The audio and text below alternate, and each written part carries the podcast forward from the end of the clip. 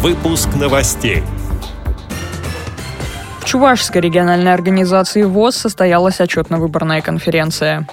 Интернет-портал dislife.ru стал федеральной площадкой по трудоустройству людей с инвалидностью. В Республиканской специальной библиотеке для слепых и слабовидящих состоялась презентация изданий о парках города Казани в доступных для незрячих и слабовидящих людей форматах. Незрячая участница проекта «Голос» Патриция Курганова получила награду от Папы Римского. Далее об этом подробнее в студии Дарья Ефремова. Здравствуйте.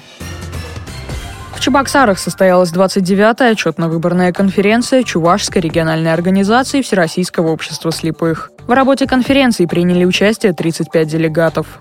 После заслушивания отчетных докладов состоялись прения, где выступило 12 человек, которые поблагодарили правление за активную работу, а также выдвинули предложение активизировать работу с молодежью и проводить молодежные форумы. По итогам открытого голосования председателем Чувашской региональной организации ВОЗ был единогласно переизбран Юрий Сергеев. Он же стал делегатом на 22-й съезд ВОЗ. Председателем контрольно-ревизионной комиссии был избран Анатолий Артюков, сообщает пресс-служба ВОЗ. Dislife.ru стал федеральной площадкой по трудоустройству людей с инвалидностью, сообщает агентство социальной информации. Интернет-портал Межрегиональной общественной организации инвалидов «Доступ есть», выиграв право на получение субсидий из федерального бюджета, разработает систему, которая будет способствовать созданию рабочих мест для людей с инвалидностью в рамках государственной программы «Доступная среда» на 2011-2020 годы. По словам руководителя проекта Dislife Юрия Ковалева, интернет сегодня является чуть ли не единственным средством социализации инвалидов. За 8 лет наш портал стал действительно всеобъемлющим, и в этом его уникальность. Здесь собрана вся необходимая информация, от инструкций по обращениям в государственные органы до раздела знакомства. Наша главная задача – помогать адаптироваться к жизни социально незащищенным людям, увеличить их социальную активность, подчеркивает Ковалев.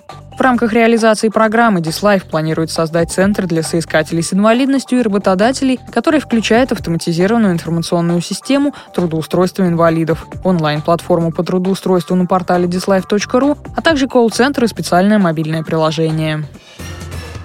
Татарской республиканской специальной библиотеке для слепых и слабовидящих состоялась презентация издания о парках города Казани в доступных для незрячих и слабовидящих людей форматах, сообщает портал про татарстан.ру. Издания были подготовлены к выпуску в рамках проекта «Татарстан на кончиках пальцев. Заповедники и парки незрячим». Были представлены три рельефно-графические схемы «Черное озеро», «Крылья Советов», «Парк имени Горького». Издание комбинирует в себе несколько форматов, доступных чтению незрячими и слабовидящими, и включает в себя исторические справки и описания парков, рельефно-графические схемы парка и объектов на его территории, дополненные пояснениями и комментариями и рельефные рисунки главных достопримечательностей. Все это позволяет незрячим и слабовидящим людям иметь целостное представление о старейших и любимых горожанами парках Казани. Как отметила автор проекта Гелюся Закирова, выпуск схемы именно этих трех парков в первую очередь не случайен. Это наиболее любимые горожанами парки, имеющие историческую ценность. Новости ближнего зарубежья. Президент Беларуси Александр Лукашенко подарил полученную от Папы Римского Франциска памятную медаль участнице телепроекта «Голос» Патриции Кургановой. Утром 21 мая, как сообщает белорусское издание телепрограмма, Лукашенко встречался с понтификом, после чего отправился в Музей Ватикана на выставку белорусских икон. При входе на экспозицию президента и сопровождавших его лиц встретил хор, с которым выступала Патриция Курганова. Затем Лукашенко поручил передать слепой певице медаль и побеседовал с ней. Он сказал, что ему эту медаль подарил Папа Римский, а он дарит мне, чтобы она была со мной, пояснила Курганова.